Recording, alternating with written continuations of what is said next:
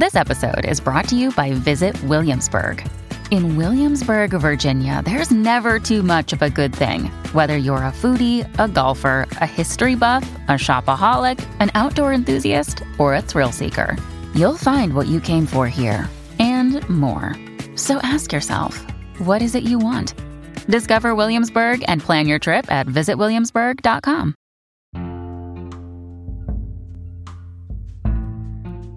This podcast is made possible through donations from listeners like you and our partners at Tallman Equipment. Have you shopped the clearance section on the Tallman Equipment website?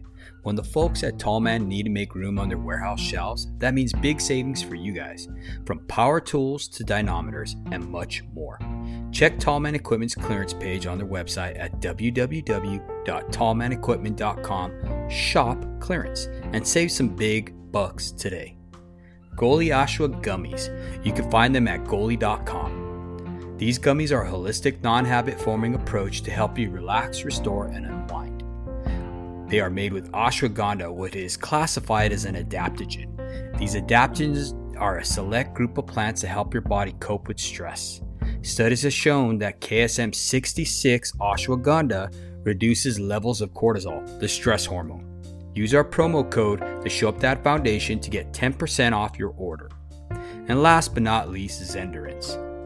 Their products are designed to maximize your health. At Xendurance, they strive to support and have a positive impact on the wellness of every hardworking dad out there. They use proven, clean, and accessible products to make an impact on your health and performance. Use my code, the Show Up Dad, and get 10% off your next purchase.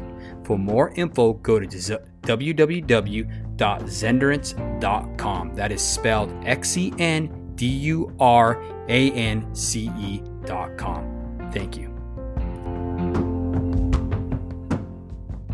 Welcome to Show Up Dad podcast, where our mission is to improve the well being of children by increasing the proportion of children growing up with an involved, responsible, and committed father. The Show Up Dad Foundation is a 501c organization that encourages dads to become more than just a paycheck. Today's guest is Jeremy Gardner.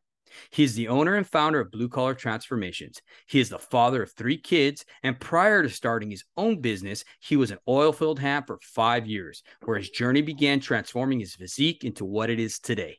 He created this program working 80 to 90 hours a week and is here as living proof that fitness readiness does a body good. He is bringing hope to all the blue collar dads out there that say they don't have time to work out. Welcome to the show, brother. Thanks, David. It's a pleasure to be here. Absolutely, bro. Well, like always, I always like to ask our guests if they can share with us their relationship with their father. So, uh, my relationship with my dad, man, uh, I guess the best word for it is is real because mm. um, it wasn't bad, but it wasn't always good either. Uh, my parents got divorced when I was eight years old, and mm. um, you know, my mom. Uh, I have I, I have two really good parents on both sides but they could not get along with each other to save their lives. Um, yeah. And if you ever met the both, if you ever met both of them separately, it would make total sense. It's like, how did these people even end up in the same room long enough to have kids together? But that's beside the point. Um, they're both great people. Mm-hmm. Uh, so anyway, uh, my dad, whenever him and my mom split up, my mom actually moved in with like her best friend and stuff, and she had kids that were the same age as us. So when we would go over to my mom's, uh, like at the beginning of this, it was just a party, right? Because yeah, we're sleepover with our with our friends, and we're eight years old, so we don't. It's just fun time. Meanwhile, mm-hmm. back at dad, back at my dad's, uh, you know, single dad now, he's lost, he's confused, he doesn't know how in the hell he's going to handle these two kids that are a year apart. I have a younger brother. Um, mm-hmm. At the time, it was the only brother I had. I'm the oldest of seven now through all kinds of different blended uh, siblings. But um, mm-hmm. my dad and I clashed heads a lot because uh, I've always been kind of hard headed one that wasn't afraid to say what I thought, literally from the time that I could talk. I feel like, and uh, it didn't stop me from standing up to my dad. But uh, the, the relationship was definitely rocky. I got in a lot of trouble. Um, I'm only five foot three, so I was bullied a lot in high school and I wasn't always in shape either. So I got in a lot of fights in school. Um, didn't get good grades, things like that. And my my dad was uh, you know, on me to to fix those problems, and I wasn't okay with it. So there was a lot of, you know, back and forth and stuff. But now, as, as a father myself today, and as a grown man, I look back on all those times um, where you know my dad and I really had it out, and even when I was a young adult, there was a period of time. I think when I was like 21, my my dad and I didn't even speak for uh-huh. a pretty long period of time um, over a, a, big argument that we got into, and um, I look back now and like I, I, actually feel really really bad about that. Mm-hmm. Um, you know, because to be honest, I can't even tell you hundred percent what it was over, and um, you know, I look back now, I see all these kids that grow up without dads, and, and just what a, a, shit show life can kind of be for some of them, and don't understand how to yeah. navigate those waters. And and it just makes me so grateful that I had a dad that was there and that, that he tried. And mm-hmm. um, you know, he wasn't perfect at all, but the greatest gift that my dad gave me was he was proof that you didn't have to be perfect. Wow. You could and you could still make it. Um, because you know today my dad is uh you know great grandpa uh, to my kids and mm-hmm. just he's a he's a different man than he was when I when I was growing up and and he'll admit that and um it's that in and of itself is like I feel like the best thing the best gift that any father could give any kid mm-hmm. is you know just if you screw up be real and then do the work to fix it right in front of their face mm-hmm. and that in and of itself is going to give them the hope to believe that no matter how bad they screw up, there's always going to be hope to come back because I watched my dad do it. Mm. You know, so that's kind of the relation, my relationship with my dad in a nutshell. I, I feel like, dude, that that's freaking amazing that you said that. I've never heard anybody put it in that perspective. Uh, proof that dads don't have to be perfect. You know, that's something that we say on on the podcast. That's something that I talk to other fathers out there, and they always ask me, you know, Dave, I messed up again. And I always tell them, right? Hey, you know what I mean? A bad moment isn't a bad life. Mm-hmm. But to hear you put it in that perspective, that dads don't have to be perfect, be perfect to be a gift. You know, I mean, that's awesome. Um, there's statistics like crazy through the National Father Initiative that say that the presence, just the presence alone of a father, you don't have to be a good dad, is you know significantly better than a father who's not there like your grades are better uh the likelihood of you going to prison drops significantly uh you know the likelihood of you becoming pregnant as a teenager you know what i mean goes down and everything just from you being yeah. there so can you imagine if you are a good dad and you're you're actually you know what i mean putting in the work well and then just the reverse that what yeah. that statement you just said i look back and all those things you just said I mean, I was the kid that was on the line mm-hmm. and could have literally one gust of the wind mm-hmm. could have put me on either side of that line for that uh-huh. statement that you just said. And I look back on that and I'm like, man, if my dad wasn't there trying his hardest, mm-hmm. like might uh, you know what I mean? I might know. be a different story. You might you probably wouldn't be on the podcast, right? uh, probably not. Not this one anyway. That's awesome, brother. Well, I wanted to ask you, Jeremy. So you talked about your relationship with your dad growing up and stuff that like that. Um, how was your mother and father's interaction? I always ask that because I feel that's that's important because our dynamic as husband and wife, right? Even if they're separated, right?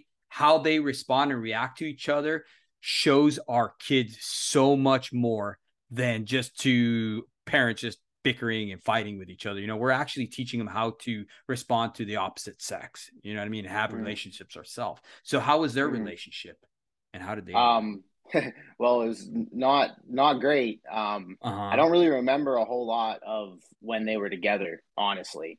I mean, okay. I got some some vague memories of like family vacations and stuff that I think were fun, at least for us. Mm-hmm. Um, like I mean, me and my brother. Uh, but you know, I, I really I don't really remember my mom and dad, and I think I remember a couple fights like the year before their divorce, but I don't really remember my mom and dad interacting with each other. Um, I remember them trying to interact with each other after the divorce and it not going well at all. Mm-hmm. Um, you know, so I mean that I don't really have a whole lot of uh, uh-huh. perspective as far as like how my my mother and father interact with each other.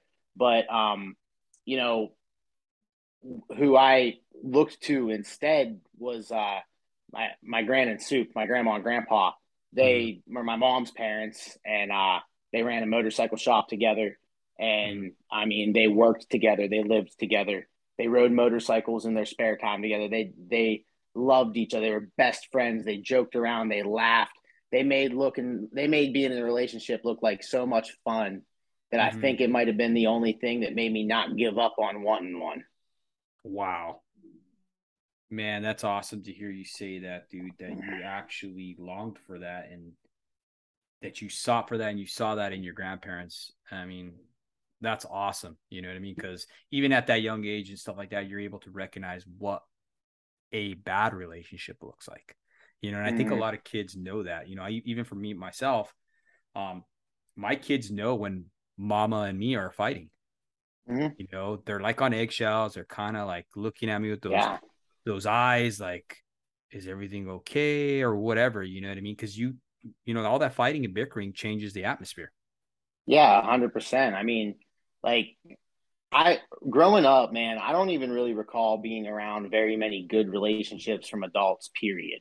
Mm-hmm. Um, that's why I say I, I actually talk about my my grand and suits relationship quite frequently um, mm-hmm. in my personal life uh, with my wife and my kids and everybody because it really was something that gave me hope in life. Because I mean, literally, all, most of the adults I knew they just arguing with their wives all the time, talking trash in their wives behind their back that's one of the mm-hmm. things that kind of irritated me when I w- worked in the oil field and did that that blue collar work and was out in the field with those type of guys. Is like it was like a common theme is everybody's kind of trash talking their wife their wife back home, and it's kind of always baffled me. It's like you know. Mm-hmm.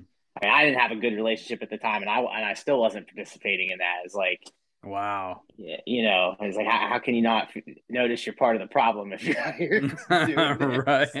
exactly. um, just having them to look to was you know so mm-hmm. helpful because again like i said it was it was very uncommon i mean i think every single one of my friends parents were divorced wow. like you know and then the people that i did know that were together i remember being at their houses and hearing them fight with each other mm-hmm. so um, to have my grandparents and to have them to look up to and we spent every other saturday night at their house as kids and then mm-hmm. uh, as a teenager in high school and then into my early 20s i worked at their motorcycle shop the whole my that whole chapter of my life um, mm-hmm. every day, 40 to 50 hours a week. So I had a really front row seat to like that relationship. And, um, you know, now my wife and I, we run this business together. We work together. We live together. We work out together. We raise our kids together and we're having a blast. And, um, you know, we argue and, and bicker because I remember Grand Sleep weren't perfect. They fought, but yeah. I always remember how they would recover from the fight too. You mm-hmm. know, uh, my, my soup is, in his 70s and he'll still smack my grandma on the ass and call her baby. And I just think that's freaking awesome. You know, I mean? yeah, that is awesome. Full of people. So, um, right. You know, yeah, that's so that's kind of where my my relationship perspective comes from. I found the only good example I could and looked up to it, I guess. And grabbed the holder and ran with it, huh? yeah. win, baby, just win. Um, I wanted to ask you, Jeremy. Now, how long have you been married to your wife now? Um, so, well, I got to be a hundred thousand percent transparent. we actually aren't legally married yet. Oh, okay. Um, we're just a thousand percent committed to each other. I mean, she's my full blown business partner. Um, oh, and we just call each other husband and wife. Um, because I'm not going anywhere, she's not going anywhere, and the marriage is definitely happening. Um, but we've been together for going on three years now. Okay. Okay, man, you guys so, have been through a lot. Seems like with the, the whole business and everything like that. I know that ain't an easy task to to take on, you know, especially yeah. transferring from blue collar work where you know you have a steady paycheck, you're you're making that good money, you know what I mean, into your own business. You know, that that yeah. had to be hard, you know. Yeah, I mean, it was definitely scary, but um mm-hmm. I mean, so I started my business um in 2020, well 2019, 2020. Um, yeah. and I actually I was still in my previous relationship with my ex. Um, who I'd been with for like eight years, and uh, but the only reason that that relationship really kind of lasted so long was because I was gone all the time. Um, uh-huh. You know, so like in eight years, in, in however many years we spent like one year worth of days together. you know wow. what I mean? Um, yeah. So, but when I got out and I started my business, it just couldn't have been more apparent how bad our personalities actually clashed with each other. Mm-hmm. Um, and how and how much we definitely weren't going to get along if I was going to be running a business from inside of our house and we yeah. were gonna, you know what I mean? She definitely wasn't the person that I could have this dynamic with. Um, and because of looking up to my grand and soup so much growing up, this is what I knew I wanted out of my life. Yeah. You know, um, so I decided to, to cut ties there. And I mean, you know, and that in of itself is, is a scary thing. And we, I was going, I was about to turn 30 years old. I'd been with one woman my whole life, been doing mm-hmm. this blue collar work stuff my whole life. I was maybe six months into business on my own full time mm-hmm. with this being my only source of income um, when I broke things off with her. And then um, I met my wife not very long after that. And um, we just, everything kind of just rolled place. because it all just meshed. And um, it was probably six months before she quit her job to start helping me with the business and mm-hmm. Everything else. And it's just been, I mean, I've never, it's hard to say this without tearing up a little bit sometimes, but I've I've literally never in my life felt like I had someone care for me mm. the way that she does. I mean, this woman does nothing but support my dreams like a hundred thousand percent. And mm-hmm. um, you know, I'm a technologically illiterate roughneck who managed yeah. to figure out how to start an online business because I'm literally just too stubborn to stop working and I would work like 18 hours a day in front of my computer, uh, you know, until my eyes were bloodshot and I couldn't hold them open anymore.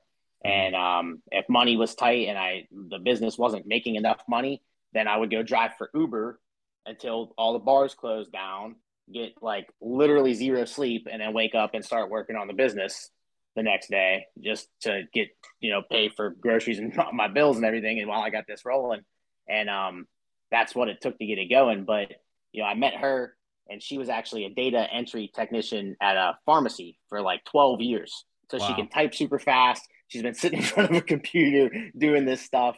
And, mm-hmm. um, you know, and then she also has had her own um, amazing transformation. She's lost over 100 pounds um, wow.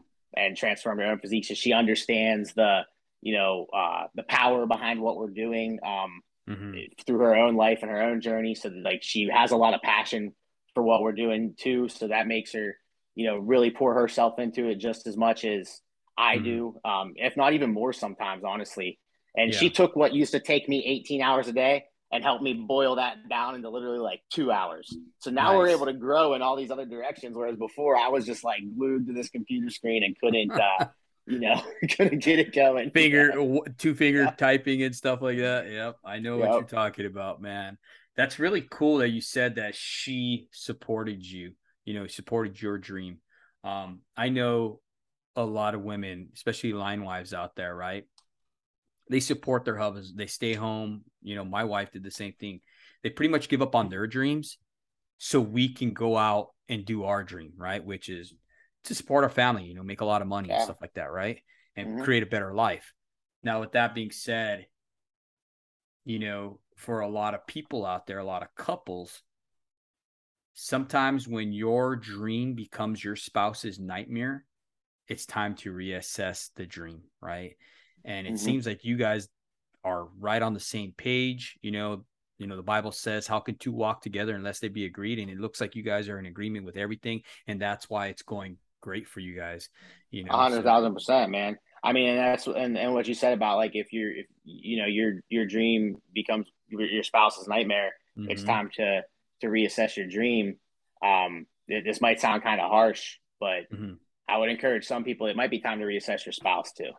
Mm-hmm. Just, I mean, um, not if you have kids. I mean, definitely a, a more tricky situation. Yeah. But to the younger, to the younger blue collar guys out there that are trying to to break out and and you know you do want a family and things. If things are really rocky now, and, mm-hmm. and you're trying to chase after a dream, and you and you guys can't agree on the dream, and it's nothing but tension and you try that for so many years in a row then you know maybe it's not and, and the next thing waiting is probably what god's had in store for you the whole time mm-hmm. so mm-hmm. you know that that's the the lesson behind my how i kind of rounded I got to where i am yeah exactly exactly now you mentioned you had three kids right yes so those three kids those are uh, from your second spouse, correct?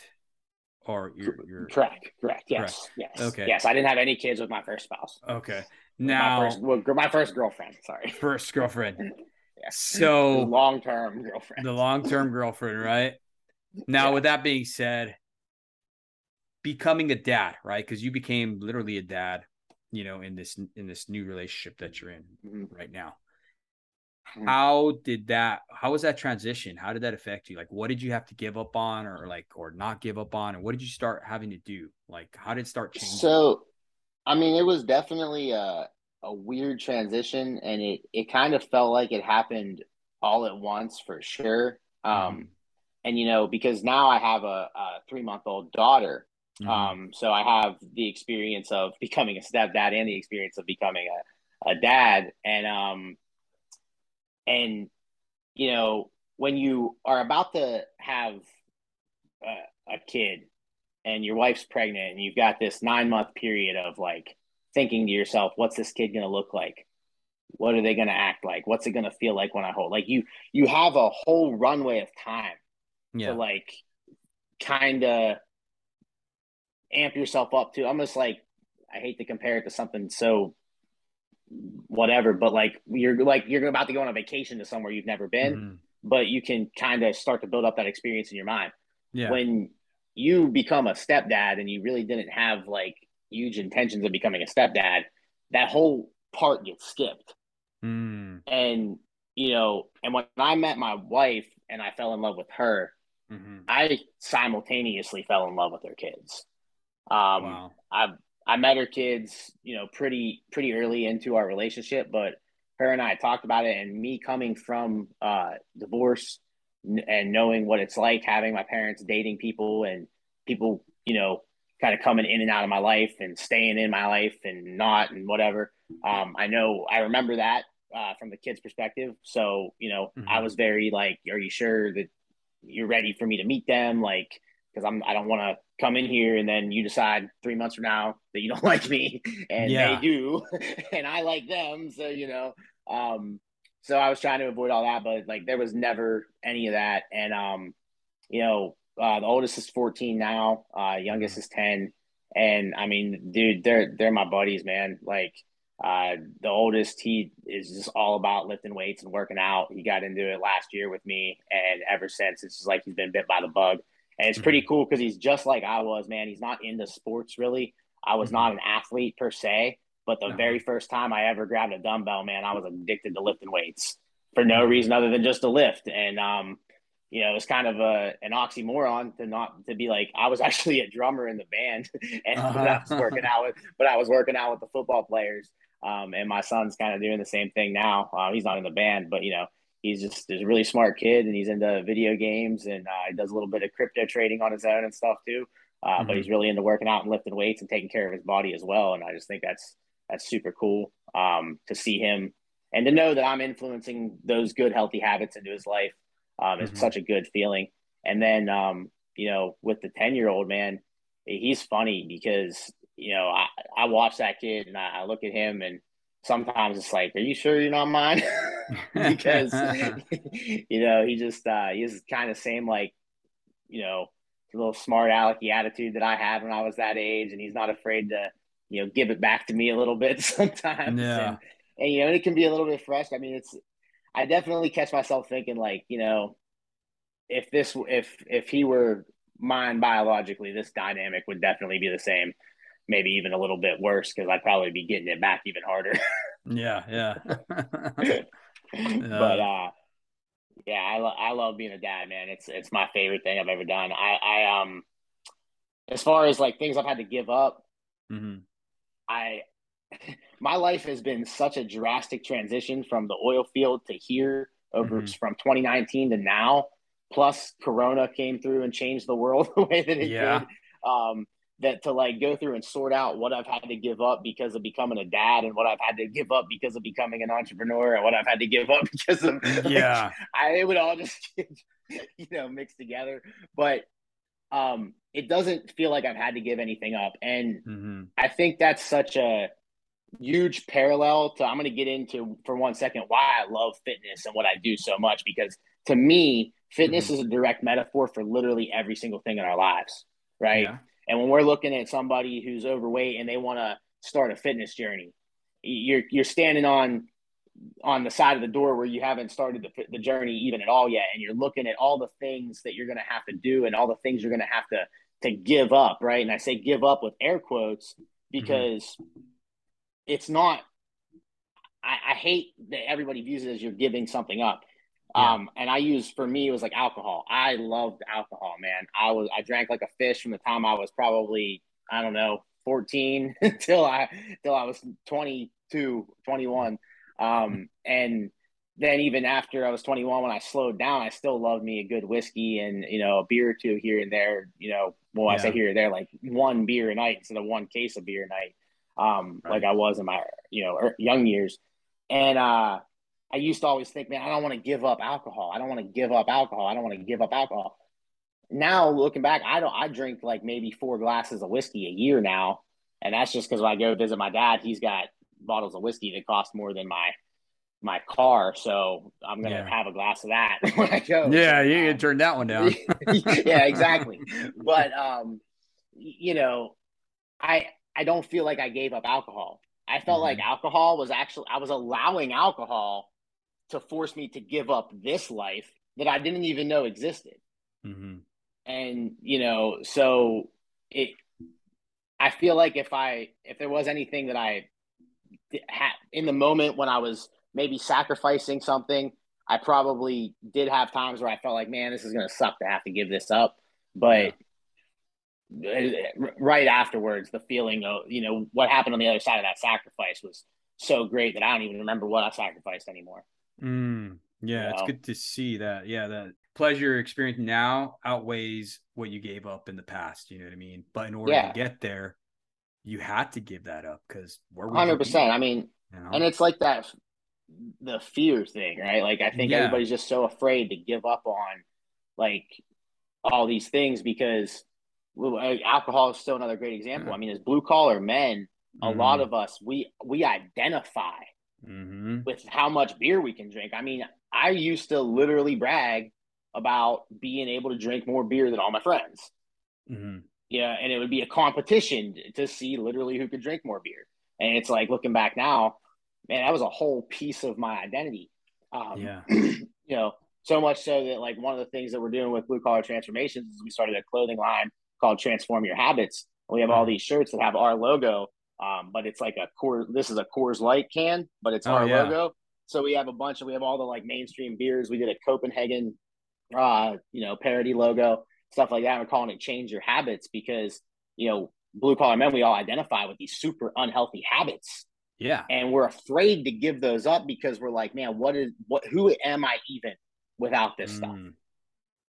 And and that's what it feels like so much sometimes. But I can tell you who you are without that stuff is your own best friend and somebody that you didn't even believe was possible to exist mm-hmm. in this world. I mean, I I wake up almost every single day and look around. Even you know, I have a three month old daughter, and, and she just so happens to be sick right now. So you know, mm-hmm. as a dad yourself, you know, I don't have to tell yeah. you how much sleep how much sleep we're getting. And even in this situation, I wake up in the morning and as soon as I, you know, gather my thoughts and look around, I'm like, I can't believe this is my life. Yeah. If you would have told me four, or five years ago that I would be li- doing this for a living and I would have mm-hmm. a relationship this good. I would have kids this amazing, all this stuff. I would have never believed it in a million years. And it was all just because I literally decided to say, you know what? I'm going to not be afraid. I'm going to trust in God. And because I've always kind of felt like I've had this calling in yeah. me um, to, to do this. Um, I've wanted to be a personal trainer since I was 19 years old. Took me until I was 20, took me until I was 29 to do it. Wow. Uh, but it's because God had to take me through that blue collar route mm-hmm. to show me who my people were to help mm-hmm. with with being a personal trainer. He knew I wasn't supposed to just go be the guy that stood in the gym in a polo shirt in yeah. the corner and and counted somebody's reps. Yeah, you exactly. Know, that that wasn't the path I was supposed to take. And I think that's awesome too because not only did you find your tribe, you had to go through, like you said, what you did in order to be relational. You know what I mean? No mm-hmm. one wants to listen to a guy who doesn't know what it's like to work 80 or 90 hours or or have to deal with habits like you say you know the drinking the copenhagen and all that stuff right they don't know about mm-hmm. that because why they're too busy you know and nothing against them they have their own yeah. tribe right but you can relate to the blue collar dad you can reach out to the blue collar dad you reached out to me i mean i i mm-hmm. saw your stuff i love what you're doing and i was like man i need to talk to that guy you know what i'm saying but Thank uh, you, bro. no that that's friggin' awesome dude now, you talked about how this is your passion, your love, all these different things. What influenced you to want to work out? Like, did your dad show you about working out, or like how did how did that actually, come to be, bro? Actually, no, not at all. My dad jokes wow. all the time when he introduces me to people, um, because you know uh, they'll look at him and then kind of look at me and um, you know make, make some jokes sometimes because mm-hmm. my dad's not in the greatest shape. Um, but he does he does walk every day and exercise and he watches what he eats and he does he, he does a pretty good job. He's he's lost um I want to say like 80 pounds yeah over over the course of like 5 years. Um so right you know but he so he's doing doing his thing but and he was always conscious of it. He was always trying. So mm-hmm. I at least had like you know he was in my ear about like you know it's important uh but you know he wasn't executing well and and he knows that. But mm-hmm. um he'll tell everybody he he that I figured out how to beat our genetics is the joke that he makes. Yeah, yeah. So, um, but what actually inspired me to work out is uh, like I mentioned a little bit ago. I'm only five foot three. Yeah. So, uh, and I was I was actually a fat kid in high school. So being five foot three and a fat kid in high school is not a fun existence. I got bullied. I got beat up. I got picked on. Um, so bad that a kid literally came into the bathroom one time. Mm-hmm. Um, mm-hmm whipped his thing out and pissed all over me oh, while wow. I was standing there. I mean, that that's how bad I got bullied.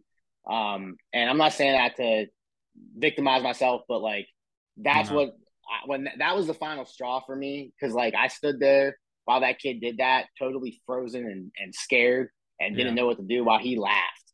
And then I went back to the classroom and the girl that was sitting, the cheerleader that was sitting in front of me, uh, after I told the teacher what had happened, he told me I couldn't go to the office. Oh, and man. then I sat back down at my desk, and the cheerleader in front of me said, "Ooh, he smells like pee," and, uh, and then the whole classroom laughed. Oh, uh, so my uncle lived right over the hill from us, and uh, mm. we lived in the middle of nowhere. And uh, there was like a hill that separated my house from my uncle's house, and I walked over there. My uncle was in pretty good, was in really good shape actually. Uh, I had a little gym in his garage, and I looked up the Arnold Schwarzenegger big time. He had pictures of Arnold all over his garage. So mm-hmm. I walked over there. I said, "Can you teach me how to work out?" And he said, "Absolutely." And uh, we started working out together. And so that was kind of like my introduction to it. But I I do remember that 1st mm-hmm. little workout there in his garage and the feeling of getting a pump, um, and the feeling of pushing myself through physical pain. Yeah on purpose. Mm-hmm. And I and there was something about that for me. Mm-hmm. And what I've realized today, and the reason why I love what I do so much, is because it's simple. When I go to the gym every morning, mm-hmm. I'm framing my mind for the rest of the day. I'm framing my my mind and my body for the rest of the day to remind my body that I'm in charge.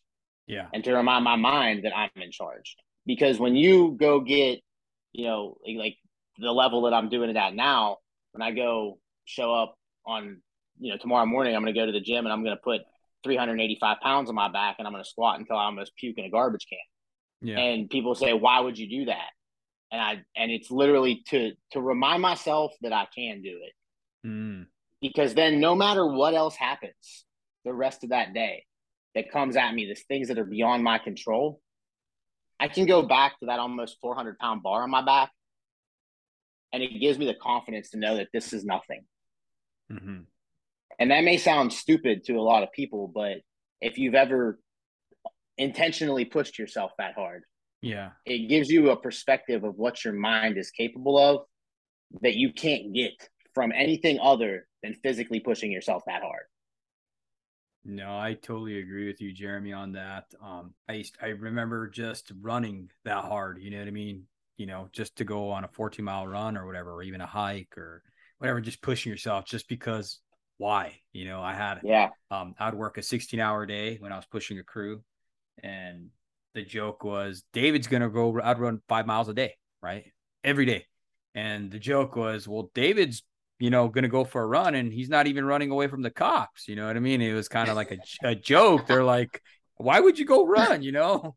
And it's like I want to be able to push myself. I want to know that I still got it, you know, being yeah. military and stuff like that. So I could I, I could agree with you on that. And it's something about it, even now to where I'm an instructor, you know, and I, I teach the next generation coming up how to be linemen, you know, or future linemen. You know, a lot of times I put on my tools and I'll climb just to say, hey, you know, I still got it and I still can do this. I can still do it. Yeah, I can still do sure. it. You know what I mean? Because these guys are younger, you know, they're younger, they're hungry and stuff like that. Dude, I'm 44 years old. You know, um, I retired when I was 42 and then I came back in a different uh perspective into this trade, uh, being an instructor now, which I absolutely mm-hmm. love. And I get to talk to a bunch of young men out there and influence them and, and meet a lot of different people. So it's pretty awesome, you know? Yeah. Can I just say real quick that I yeah. absolutely respect the hell out of what you're doing here and the fact that you are an instructor for, for linemen, somebody that has this perspective as a leader, because one of the biggest complaints that I've always had mm-hmm. about mm-hmm. just blue collar work in general but I mean, you know, where I come from, the oil field, a lot of the leaders, man, they're just so hardened and bitter from the years of like torture, just torture on their body, you know, and tor- yeah, exactly, yeah. torture.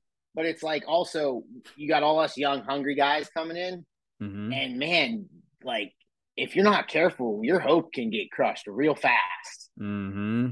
You know, so I've always kind of said like we need more leaders that are giving these young kids coming into these trades hope that it yes. that their road isn't just leading to like alcoholism and diabetes. Right. that's what yeah that's what's you know out there for a lot of them if they continue their habits you know what i mean unfortunately yeah. you know?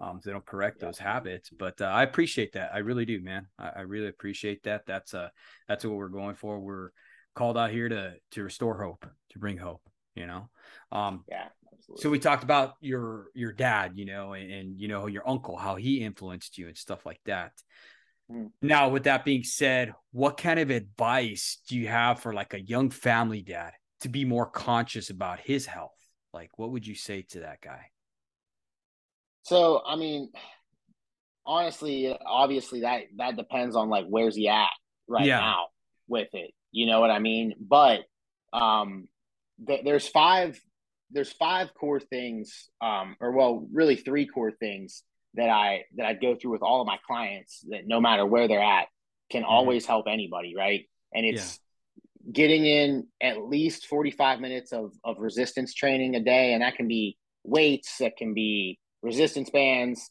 um, you know you can get creative i've had dudes like wrapping parts in t-shirts and curling them and you know, yeah. using tie downs as like TRX bands to do body weight stuff. But, you know, you can get creative with that and have fun with that if you want, but at least 45 minutes of resistance training and then uh, a gallon of water every day and and tracking your food. Get get a, a tracking app to track your food with. Learn how many calories a day you need to be consuming for whatever your goal is, whether that's weight loss, whether it's maintenance, just so you can have enough energy. I mean, maybe you're somebody who's happy with where you're at, but you have no energy and you feel like shit. Um, mm-hmm. You don't necessarily need to, you know, lose weight, but it, hardly anybody out there in the fitness industry talks about what does a guy like that need to do. Yeah. Right. Because most of the time, guys like that aren't really out there talking about their problems. And even if they did, people would be like, who cares? Right. Mm-hmm. Look at you. Um, so, you know, but tracking your food, uh, drinking a gallon of water and, and, moving under resistance for 45 minutes a day are going to do wonders for anybody, no matter where they're at. Mm-hmm. I think um, a lot of times too, like the blue collar dads, you know, being that our jobs are really uh, pretty physical, right? So I yeah. think they got that covered as far as the the physical aspect of it, you know. Um, drinking of water, yeah, I could see that. I, I drink a, a, gallon a day, and I, I, definitely see the difference. And I've always done that. Um, but uh, yeah, that's definitely one because I know when I was working a lot, especially in the cold, you don't drink a lot of water when it's friggin' Yeah. freezing cold and you're on a steel structure building power line. You know what I mean? You're not. That's the last thing you want to do is drink. And I remember I've, I've cramping up. I've worked you know some what I mean? winters in North Dakota, man. I know all about those winters. Oh yeah, dude, it, you don't drink enough water. So yeah, heck yeah, Yeah. definitely water. And then the third you said was track your macros. Um, Yeah. How hard? I mean, how? I mean, I'm just thinking about it now because tracking macros. You know, I, I tried that. Um, and you know, you definitely get into a rhythm where you want to start tracking everything, right? But like, say for instance, someone who is working from structure to structure, you know, is it Mhm. better to like plan out the meal and like already have your macros planned out? I mean, because it'd be Well- kind of hard, you know, especially like so I'll, well, I'll just break it down because now we're getting into exactly what I do and, Yeah. kind of why I do it really. Um, so what I did is I kind of reverse engineered the whole tracking your macros thing. okay, Okay. Um, because it can kind of be overwhelming if you've never looked at it before, and especially when you throw in Yeah. all these obstacles like stru- working structure to structure, being up in a bucket all day and not having food, stuff like that. It's like, how do you? I mean, it, it's it's a hard thing to learn Mhm. if you're sitting at a desk all day. yeah, It's an even harder thing to learn when you're 90 feet in the air. So what I do is I have um, you know, a consultation call with them obviously where uh Yeah. I get I get a feel for like what's what is this guy's particular situation and struggle, right? Mhm. And then once we have all that together, then I write them a meal plan okay, that works around that. And I sit down and I do all that brain work of figuring out how to overcome those obstacles, right? uh-huh. and and then I and then I deliver them that plan and I say, okay, here's your game plan. We're going to use this plan like training wheels. Okay, so this is what perfect looks like. Now I want you to do the best you possibly can to execute on this for the next two weeks. Mhm. If there's anything that you're that you think you're not going to be able to execute on or you're really consistently struggling with out of the gate, I'm here for you to communicate with me. I have my own app that all my clients communicate with me through.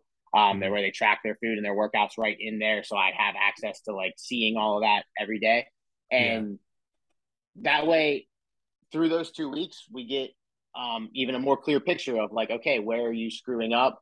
Where what's the hang up for you still? And then we we build from there, right? And then I Mhm. start to teach them what what are the best backup plans to have in place. What's the best go to thing to grab in your area based off of what your options normally are. What are some things you can keep in your truck that are going to always be good and there for you? What are the right supplements that you can take to fill in the gaps Mhm. that you can't get with real food? How do you pick a good protein powder versus a bad protein powder? Or maybe it's not even good or bad. It's like, but there are meal replacement protein powders and there's workout recovery protein powders. Yeah. Um, you know, why do those exist and when's the best time to use both of those things in your circumstance? So there's a lot of moving Variables. parts to all of that. And that's, I mean, that's why I have a job, right? yeah, no, that's Um, why you do it, you know. yeah. So, but with, so with the, to answer your question, uh, where to start with that? I mean, I I mean, I hate to just totally plug my stuff, but I mean, you get a hold of me or, Yeah. or, or try to find somebody else like me that can help you because I take it from someone who tried, who put this together the hard way. Yeah. I mean, it took me, th- it took me three years to accomplish what realistically should have been like a four month transformation. hmm And the cool thing too, Jeremy, is like you're not like I mean, everybody has their own program, everybody does their stuff, right? And they have results. You look at them. I mean, you got, you know, I don't want to really put out so many names out there, but there's guys out there that are physically fit. They're they're Oh, yeah. looking good. They got the Lamborghinis. They got this and that. You know, neck blasted, whatever, right? And that looks cool, right? Yeah. To some people. Now, with that being said, has that person ever worked a blue collar job? Does he know how it's like to be a, a lineman? Does he know what it's like to work 80, 90 hours a week? No. And that's where Yeah. you come in. And that's awesome, dude, because you can help those guys out there that, you know, are working those Yeah, hours well, and they want to make those. I mean, and, and that's what this was born out of, man. So, yeah. you know, I told you my story about how I found the gym when I was in high school because of, of being bullied and wanting to put an end to that. That Mhm. kind of, I got bit by that bug. And then I spent the next, you know, however many years kind of daydreaming about becoming a bodybuilder one Mhm. day. Um, just because I thought like, oh, well, if I look like this, then nobody's ever going to want to mess with me. Right. Yeah. Um, you know, but then, uh, you know, your why transforms as you get older and stuff. Uh, but I did end up doing some bodybuilding, competing on stage, and I, I fell in love with it. That's kind of what made me want to become a personal trainer. But I was mm-hmm. a DNF student all the way through school, man. I flunked every test I ever took, damn near, uh, except for the ones I cheated on. And um, you know, so then trying to take the personal trainer test when I was young, I failed it. Then I said, I said, screw this, off to the oil field we go, basically. And um, went and did that and then circled back around and was able to pass. But the reason I circled back around and came to this was because I had bodybuilding coaches when I was mm-hmm. training for bodybuilding. And I was working 40 hours a week at my grandparents' motorcycle shop. My house was six minutes from there. The gym was 10 minutes from there. It was very, it wasn't easy. It was a shit ton of hard work, but it was definitely were not as many obstacles as living in a hotel room or a man camp or working 87 and a half hours a week and, yeah. you know, never knowing what county I was going to wake up in tomorrow.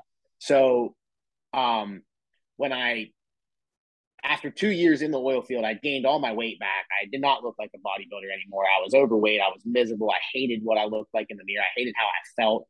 I remember mm-hmm. I went to put on my uh, Ariat fire resistant jeans, which um, I don't know if you guys have to wear FR stuff, yeah. but we did. And so you know how expensive that stuff is. And uh, I, I had a pair that I had bought and that I, you know, was like excited to wear. And I didn't, I hadn't worn them because I bought them like at the beginning of my two weeks off. Mm-hmm. And over the two weeks off, I just ate like a bunch of shit and then went back to work. And those pants already didn't fit. And I was like, oh, oh man. And that was kind of like one of those wake up calls. So I went and looked in the mirror and I was like, oh, wow, this is actually really, really out of hand. Um, I need to do something about it. So I called my old bodybuilding coach. I talked to some other people, um, mm-hmm. and they all kind of told me the same thing. It's impossible.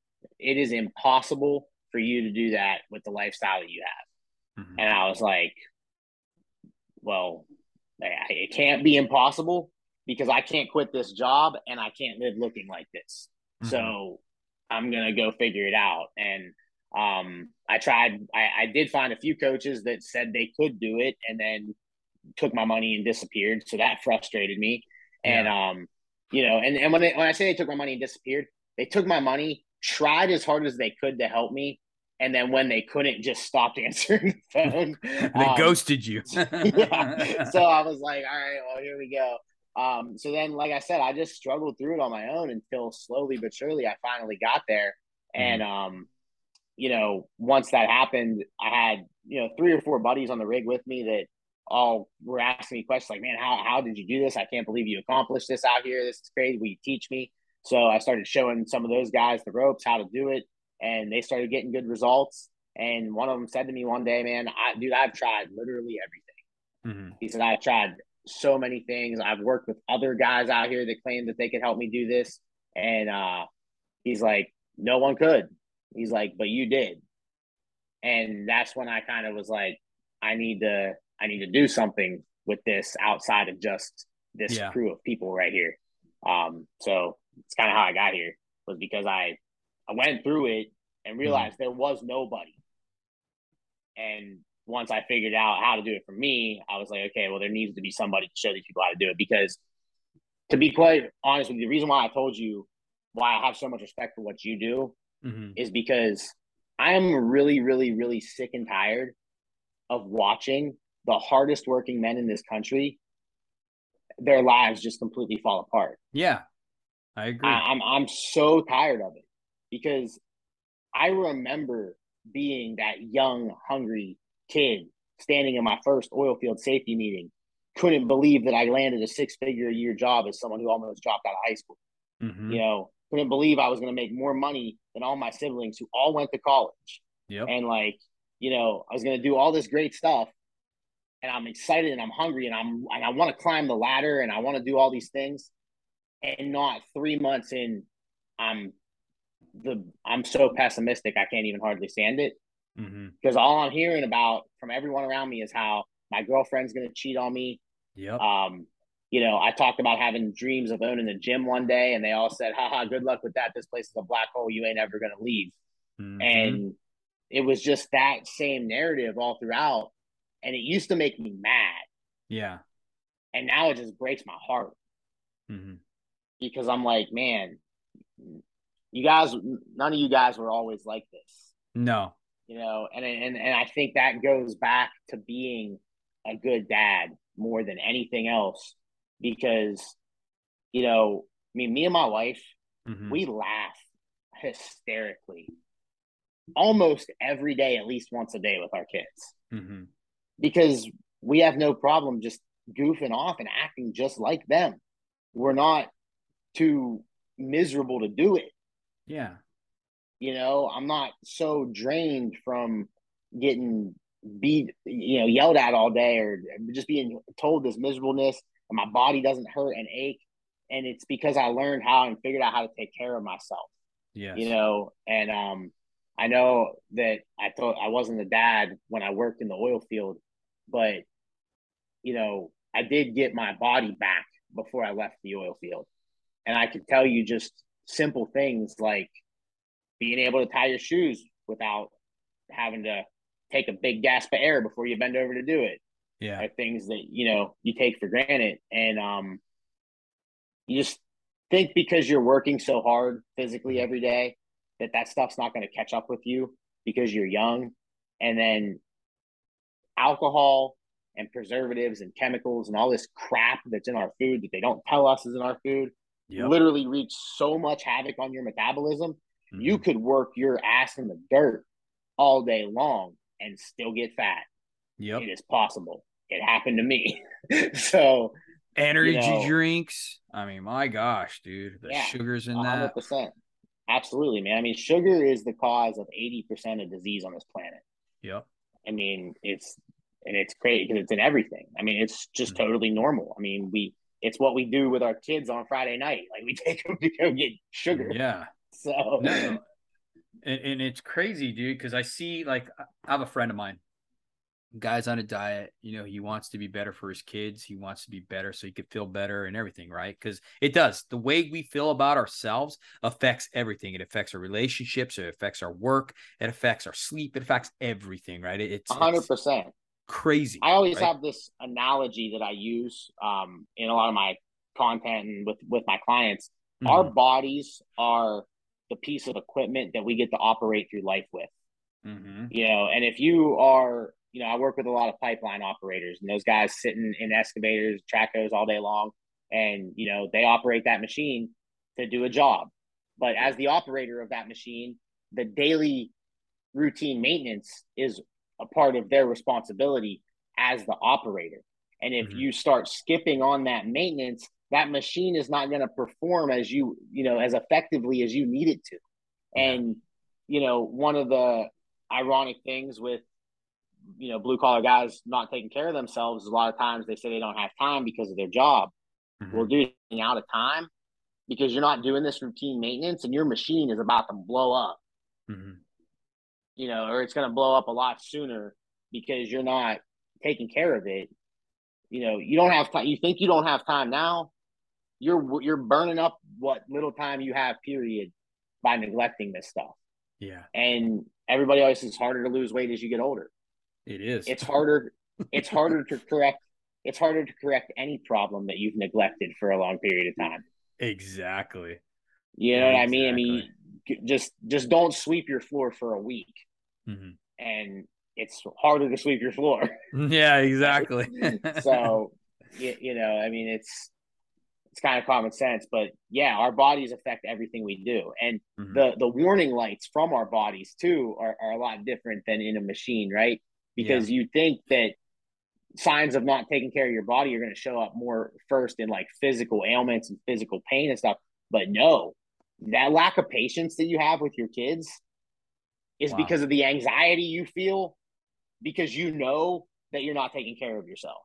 Wow. Because every single time you get up in the morning and you go brush your teeth and you look in the mirror and you have to look yourself in your face and you see that and you go, wow, I don't like this. And that's how you start every single day of your life. I mean, how are you going to be how are you going to be positive? Yeah, how are you? You can, you can try, you can fake it, mm-hmm. but you're never going to be genuinely positive. If you wake up and you go look in the mirror and you can't be proud of the person looking back at you and mean it. Mm-hmm and you and and regardless of all the other accomplishments you may have accomplished in your life up until this point yeah if you're 45 50 pounds overweight you're not going to mean it yeah because we all know that that's not okay Yeah. In the back of our minds. And I'm saying this as someone who let it get that bad at one point in time, at multiple points throughout my life. I've I've gained and lost my weight more than once. Mm-hmm. You know, I know it's not easy. That's why I do what I do. But, you know, it's just knowing that life is so much better on this end of it mm-hmm. is what makes it all worth it at the end of the day. And what do you really have to lose? You know what I mean? A better life, a longer life, hopefully. You know. Yeah, I mean? exactly. I mean, that's the crazy part. Is it? It really. I can't even really remember mm-hmm. the the way I felt of like. Well, because for me, mm-hmm. it got so bad that I literally was like, I I will do whatever it takes to not feel like this. Mm-hmm. And I mean, and it just got that bad for me mentally because I struggled with my weight growing up. It was kind of the source, like you said. Uh, what do you what you're saying? Your mess is your message. Yeah. And I, I always say your pain is your purpose. Mm-hmm. Um, you know, I, I have I have a friend who's the same age as me. I'm only 31, and I have a friend who's the same age as me, and uh, he's pretty ridiculously financially successful for our age. Mm-hmm. And and he's made all his money in oil and gas, started his own businesses and things. He's a really, really hard worker, um, super smart financially. And uh, that's the guy I go to when I need to talk, when I need advice in that area. And him and I, and he comes to me when he needs advice in, in the fitness area, right? And he's overweight and doesn't take the greatest care of himself, but he's a good guy, good dad, and mm-hmm. super knowledgeable in the financial area. And we talked about it one time. He said, you know, it's super interesting because I was super poor growing up. Mm-hmm. I was dirt floor poor growing up because it was literally the root of my pain growing up was mm-hmm. that like my parents were so poor we didn't know when we were going to eat next and stuff, right? Mm-hmm. Well, I never, I don't know what that's like. My parents actually did pretty well my whole life.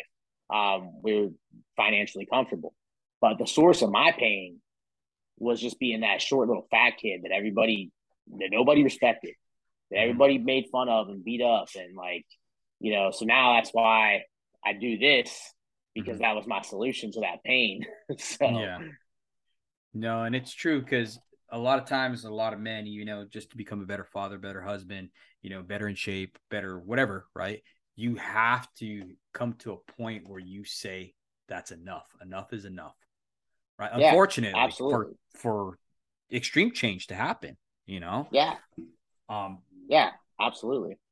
I wanted to ask you, Jeremy. Uh, we're running out of time now, but one thing I wanted to ask you before I get off here is uh, I had a friend who phoned in and asked me, you know, he he has all this stuff going on, right? He's working out, he's dieting, he's doing all this stuff, right? His problem is staying disciplined. How can someone stay disciplined, right? Like during the week or whatever. Like, what do you suggest? You know, like what is something that you tell your clients or whatever? So, um, I mean, again, I, I would have to hear more of like what is his exact situation, where mm-hmm. what what is the cause of you know because there's always a cause, right? There's always something that triggers us to break that discipline. Like for me, it's when somebody leaves the Oreos out on the counter. But well, it's kind of um, like that. Uh, like you, yeah. you know, the, the apprentices bring donuts or yeah. whatever. You know what I mean? You see these good donuts, you've been good all week, and all of a sudden, oh, I'm, i might taste take one of those. You know what I yeah. mean? Or whatever. You know. So, so the thing that I have done that's allowed me, like you know, like I told you before, I've gained my weight and then lost it, and then gained it and lost it. But now I've managed to say, you know, I've managed to keep a six pack for the last like two years straight, mm-hmm. and um, while while gaining muscle actually. But what what's allowed me to do that is I pick times throughout the year, um, and the supplement company that I'm affiliated with. Um, actually runs challenges. So I've just coincided them with these challenges because it makes it super easy. But there's uh, four challenges throughout the year. They're eight weeks long. So when mm-hmm. that eight week challenge, there's one of them going on right now. So when that eight week challenge rolls around, I'll just buckle in for those eight weeks, right? And those eight weeks are are like no bullshit, non negotiable. You're not cheating. You're not. You're staying disciplined for these eight weeks. Now the beauty in that is the donuts and the Oreos and, and the pizza and all that stuff, they're still going to be there when eight weeks is up, right? Yeah. But then you don't want when the eight weeks is over to just go back full blown like you're eating that stuff every day again because that's what everybody's super afraid of, right? So it's like we talk about how do we find this balance mm-hmm. and what has worked well for me and what I've had a lot of success with uh, teaching my clients to do is let's let's go through this eight let's go through eight weeks mm-hmm. and, and let's let's be as hard as we can for eight weeks. Mm-hmm. And a mm-hmm. lot of the guys that come to me have no problem doing that because a lot of these guys are in that position that that we were just talking about. It was like, I enough is enough. I've yeah. got to fix this, and I know that this is the first step. So, um, once the eight weeks is up, then we decide on like either a weekly cheat meal where it's like once a week you plan a date night with your wife or a family movie night with your kids or, or mm-hmm. whatever and you get to have that one cheat meal right mm-hmm. some guys that like to snack uh, i'm a guy that likes to snack mm-hmm. so like for me it'll be like friday evening come 5 p.m all bets are off on what goes in my mouth until i go to bed but just that night yeah that one night a week right? And then Saturday morning, I'm back up, I'm on it, and not, and, and I'm good, right? And that doesn't mean that I'm not sneaking my kids' snacks off the counter, sliced pepperoni when I make a sandwich for you know my son or whatever. Um, I, and I'm not saying that's I should be doing that stuff. I'm saying I'm human and, and that stuff happens.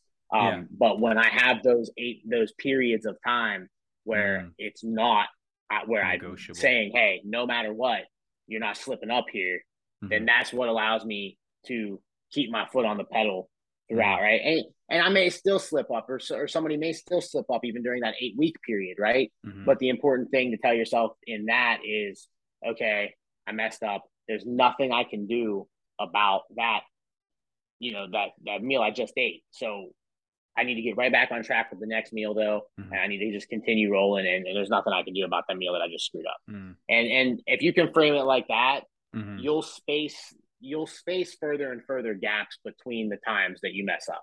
Mm-hmm. Right? Because mm-hmm. instead of just I used to beat myself up so bad. It's like, oh, you're an idiot. Why'd you do that? You shouldn't have ate that, right? Because mm-hmm. for a lot of us, man, we grow up just never being told any of this stuff. We, yeah. literally, you know, the snack cabinet was was free range, and we just went in there and we grabbed a, a bag of chips and and went to the couch and whatever, you know, maybe it wasn't like every day, right? Like my parents put some limitations on me, but there was no, you know, talk of like what's good for you, what's bad for you. Don't do this, don't do that. Like it was just kind of like here's the food, and don't be an asshole about how much of it you eat. but um, right. um, yeah, so like that's kind of all we know. So if you are in your kitchen and you know your wife just went to the grocery store and you've got all the snacks out on the counter and you know the the bag of peanut butter M and M's is open Mm-hmm. If you are new to to dieting and to fitness and to eating healthy, and you've been eating handfuls of peanut butter M and M's every time you pass the jar, yeah, for your whole life, you are going to do that subconsciously quite a few times before you totally catch yourself before you actually swallow those M and M's. Yeah, you know, and that's not a reason to beat yourself up. I mean, yeah, you know, it's it's literally you don't even notice it right? Like mm-hmm. I, I've literally, I vividly remember chewing on an Oreo and being like, shit, I'm not supposed to do this right now. But like, it's yeah. such a unconscious habit that mm-hmm. we're, tra- as humans, we just don't even pay attention to it until we start to pay attention to it. Exactly. You know, and it's cool to see because even, you know, those rules, you know, that you live by, right? Uh, putting those that goal and stuff like that, and then being able to tell yourself, "Hey, man, you messed up. There's nothing I can do about it." Dude, those are universal laws that can be transparent through anything. It could be even 100 uh, percent used with when you're a dad and you yell at your kids, and you can be like, "Okay, this is what happened. Let's get back mm-hmm. on the mm-hmm. horse." And it's yeah, and that goes right back to what I said about my dad at the beginning of the podcast. Yep. You know, I mean, and that's why I, and and that's why I really mm-hmm.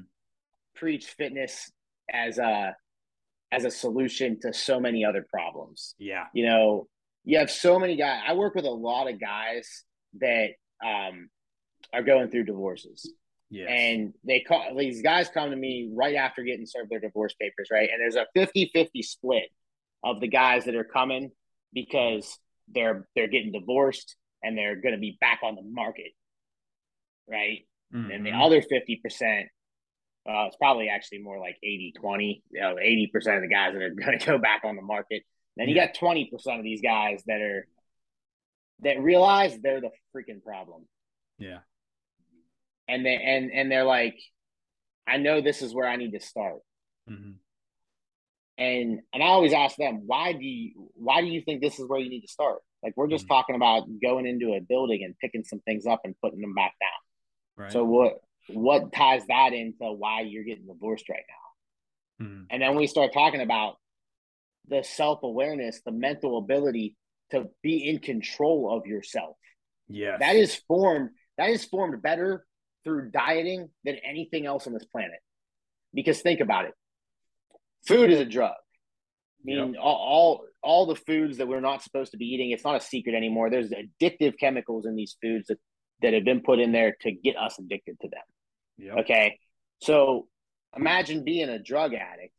You're addicted to, you know, cocaine, and you got a you need you got a problem with how much cocaine you do. Mm-hmm.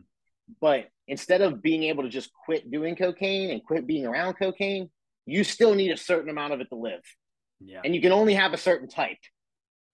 And by the way, everybody around you is going to continue to do whatever kind of cocaine and however much of it they want. Yeah. And that's what it's like hmm. being on a diet.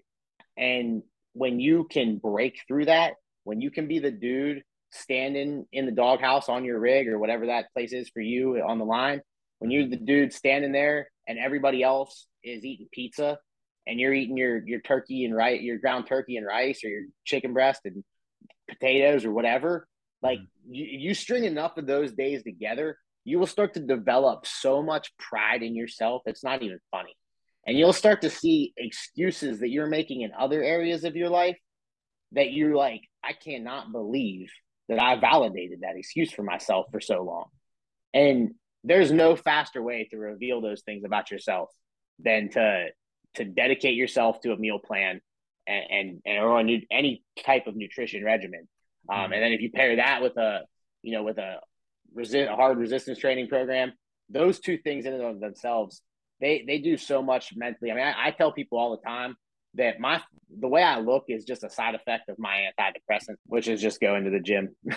Just go to the gym, right? well, well, Jeremy, brother, right on. Thank you so much for coming on here and sharing so much valuable information, brother. I appreciate it, man. Um, the big takeaway from this is that self awareness and discipline, brother, and that solves a lot of our issues, you know. But uh, before we get off, can you please share how people can reach out to you and get a hold of you if they want to start your program or anything like that, which I highly recommend. Um, please do so. Thank you. Yeah, so um, the the easiest two ways are going to be to go to bluecollartransformations.com. Um, if you're mm-hmm. interested in the one-on-one coaching program, there's a there's a link right on the home page there that says apply for coaching. You'll fill out that application. Uh, you'll you'll receive a text message from us to schedule the consultation call with me. Uh, that'll be a free one hour consultation call where we just talk about um, you know what your goals are, where you're at right now, and why you're struggling to reach them. So I can mm-hmm. kind of assess you know, first of all, can I help you? And second of all, how can I help you? Um, so if that's something you're interested in, that's how you do that. Or you can just reach out to me on Instagram, just DM me on Instagram. Let me know you're interested in the program. Um, and those are two fast ways to get a hold of me uh, for that. And then also on the website, we have, you know, apparel available. We're starting that uh, Transform Your Habits brand that I talked about. Uh, we're starting a apparel company called Blue Collar Gym, which is kind of mm-hmm. like, uh, you know, blue collar guys that are traveling for work we don't have that like home home based gym that guys get to go to where they're they build camaraderie with people and uh, we kind of want to build a, a, community around this blue collar gym thing online we just started it so we're going to build like a online community of blue collar guys that are into fitness um, yeah. so they can come together so anyway that's all right there on bluecollartransformations.com uh, my instagram is jeremy g bct uh, so that's pretty simple to remember and then i'm also on facebook just under jeremy gardner and uh, follow my wife too. She's the American Bombshell on Instagram. Right on, brother. Well, once again, thank you for coming on here and sharing this valuable information, brother. I look forward to talking to you some more. And uh, thank you for coming on, bro. I appreciate you. Thanks, man. I really appreciate the opportunity. This was fun. Absolutely.